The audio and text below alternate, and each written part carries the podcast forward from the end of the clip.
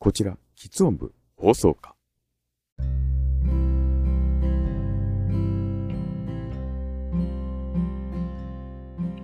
おはようございます。こんにちは。こんばんは。ユーフォニアのびりしまです。さて、えーとね、ちょっとあの、思い切って、ポッドキャストの、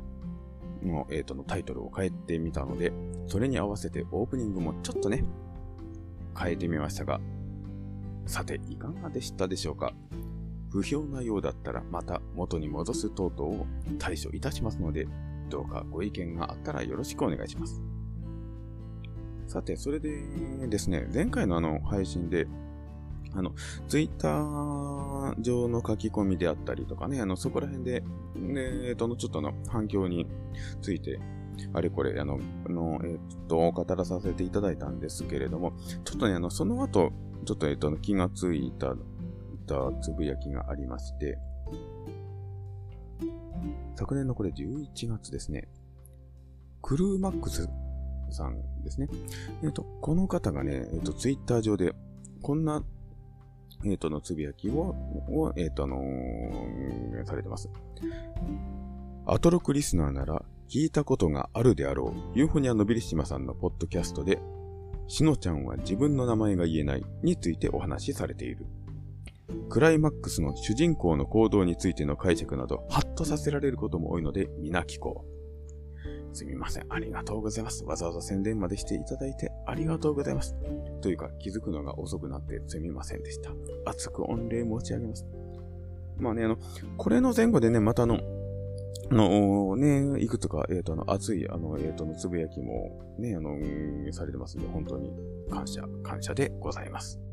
さて、それで今回なんですけれども、本当言うとね、えっと、あの、前回同様のように、あのの、前あの、タイトルだけ上げた本の感想についてあれこれ、えっ、と、語ろうかと思ってたんですけれども、ツイッターで、あの、えっ、と、の、やりとりしてます、たけさんとのね、あの、えっ、と、ちょっとのやりとりから、ちょっとあの、えっ、と、しのちゃんは自分の名前がが言えない。これのね、あの、ちょっとね、あの、漫画版と、その、まあね、原作のこの漫画版と映画版とで受ける印象の違い。まあ、えっ、と、それぞれね、ね、あの、えっ、と、媒体の違いによるものなんですけれども、そこで、ちょっとあれこれ思ったことがあるので、で、それについて触れていきたいと思います。えっ、と、それでは、えっ、と、前もね、えっ、と、ちょっとの、えっ、と、この作品について触れさせていただいた際に、えっ、と、ざっとした解説をね、えっ、と、大体の30秒ほどの、えっ、と、の解説を、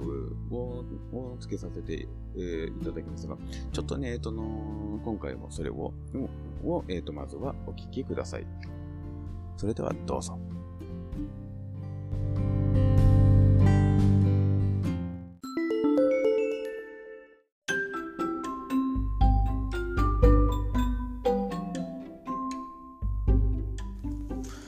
さて、もう一本の映画、しのちゃんは自分の名前が言えないがどのような作品なのかと言いますと、言葉をスムーズに発することができない高校1年生の大島しのと、その同級生である音楽好きなのに音痴である岡崎佳代との出会いとその後の顛末を描いた物語です。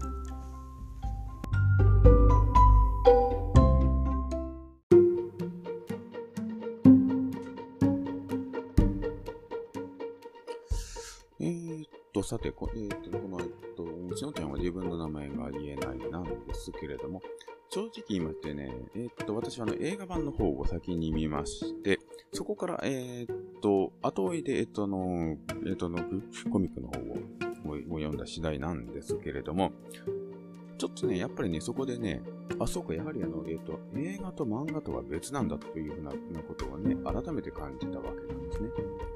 具体的にはね、えっと、どこで感じたのかと言いますと、まずね、やっぱりあの、なんと言いますかね、これね、漫画の良さでもあるんですけれども、ややはり漫画の場合は、なんと言いますかね、その、アングル、まあ、えっ、と、構図ですね。構図であったりとか、その、なんと言いますかね、セリフのその強さであったりとか、すべてがね、やはりね、漫画家のこの作者、えっ、ー、との、そう、なんて言いますか、創造主と言いますかね、創造主の意のままになるんですね。本当にこのの読む側の、の、えっ、ー、と、なんと言いますか、視覚であったりとか、興味であったりとか、そこら辺を完全にコントロールすることができると。で、その代わりに、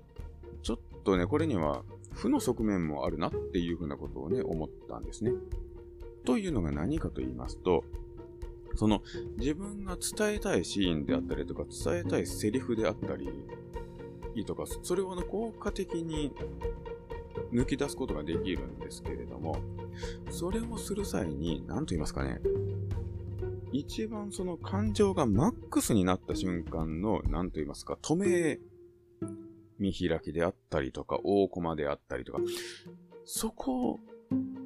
で、やっぱり、何と言いますかね、えっ、ー、との一つの、の、なんというか、見せ場を作ることになるんですね。漫画というのは。まあ、えっと、そこら辺、えっと、あの、原作者、えっと、の、えっと、この、しのちゃんは自分の名前が言えないの、あの、この、ね、えっと、あの、の、原作者の、押見修造さんは、まあ、えっと、そこら辺が、なんというか、持ち味の、の、えっと、あの、漫画家でもいらっしゃるので当然なんですけれども、それのね、負ののの側面が、じゃあ、えっ、ー、と、何かと言いますと、えっ、ー、と、あのの、さらに続きますと、それは何かと言いますとね、感情が一番強く出てる瞬間の表情であったりとかね、その瞬間を抜き出すことになるんですよね。するとね、ちょっとね、登場人物がね、エキセントリックな性格に見えちゃうんですよね。まあね、その溜め込んでたものを一番吐き出した瞬間であったりとか、一番その出してる瞬間をの表情であったりとかね、そのののその瞬間の歪んだ顔であったりとかをバンと見せちゃうので、ね、どうしてもそうなってししまうかなと。まあまあね、えっ、ー、と別に、だからといってね、ね漫画が悪いとかいうわけではなく、そういうふうな、えーと、側面もあるなというふうなことをを思ったというね、そういうふうなね、えっと、ののお話で。で、じゃあ、映画の方はどうなのかというと、やはりね、あの、生身の人間が、が演じるということで、結局、なんというかね、流れの一環でそういった表情であったりとか、セリフであったりとかがあるので、まあ、そこら辺、やっぱりね、なんと言いますかね。やっぱりなんというかね、あの、そういったふうなエキセントリック動向というよりは、やはり人を感じるんですね、その人物。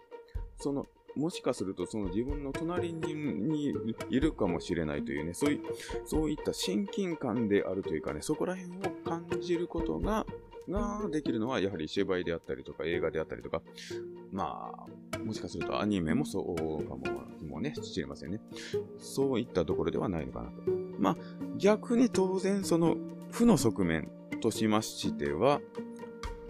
作り手、監督さんであったりとか役者さんであったりとかが見せたいと思ってるところでないところがフォーカスされてしまうというふうなね、そういったところもあるかなと。ま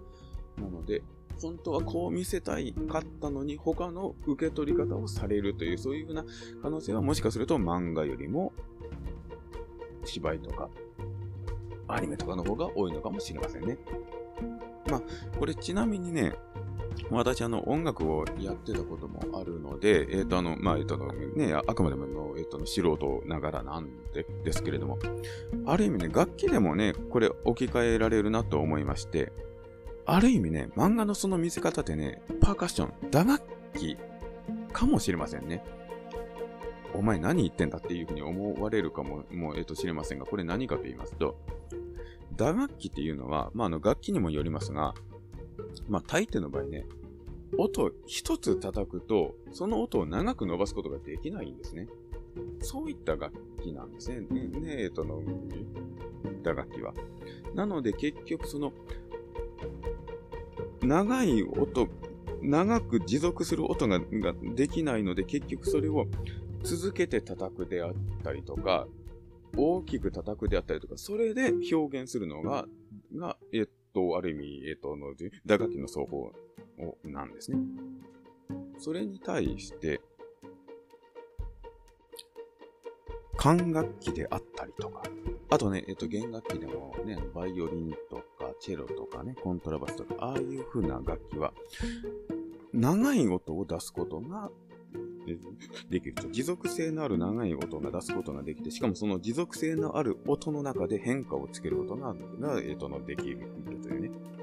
まあ、なのでそういうふうに考えた場合、ある意味漫画とは打楽器的な表現であり、芝居であったりとか映画であったりとかアニメであるというのは実を言うと管楽器的であったりとかのバイオリンとかそういったものの表現に近いのかななんてなことを思うわけですね。まあ、まあ、のそうまあね、あのそれぞれ、えーと、一長一短ありますのでそういった意味でも一つの作品まあ、あの漫画として完結している作品が映画化がされた際なんかに2つを見比べてみるというのもね、なかなかそえ、こ、え、なんと言いますかね、自分の、なんというかね、ね、あの、えっと、感性を呼び起こす意味でも、そういうふうにね、あの、二つの別々の表現のものを、を、あえて見比べるというのも、なかなかいいかもしれませんね。というわけで、まあ、はっきり言ってね、こんなね、私がね、今述べたような、なえっとの、ね、ことはね、このポッドキャスト聞いてらっしゃる方は100も承知だと思いますが、今更では、はえっ、ー、と、ございますが、こんなことを感じたという、そういったお話でございました。というわけで、今回の本編は以上でございます。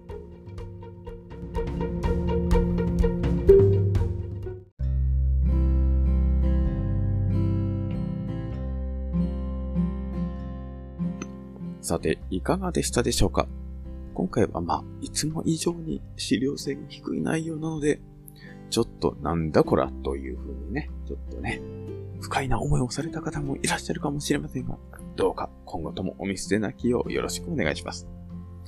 あと、まあ、ご報告までに言いますと、やはり案の定音楽ライターの、えー、っと、小室隆之さんからは何のリアクションもありません。やはり、あの時、いいねをね、私のつぶやきにつけていただいたのは何かの間違いかと思います。ま、ま、えっ、ー、と、これからものんびりと自分のペースで配信続けていきますので、ま、これからもよろしくお願いします。というわけで、若干テンション下がり気味で申し訳ございませんが、以上、ユーフォニアンのビリッシマでした。それではまた。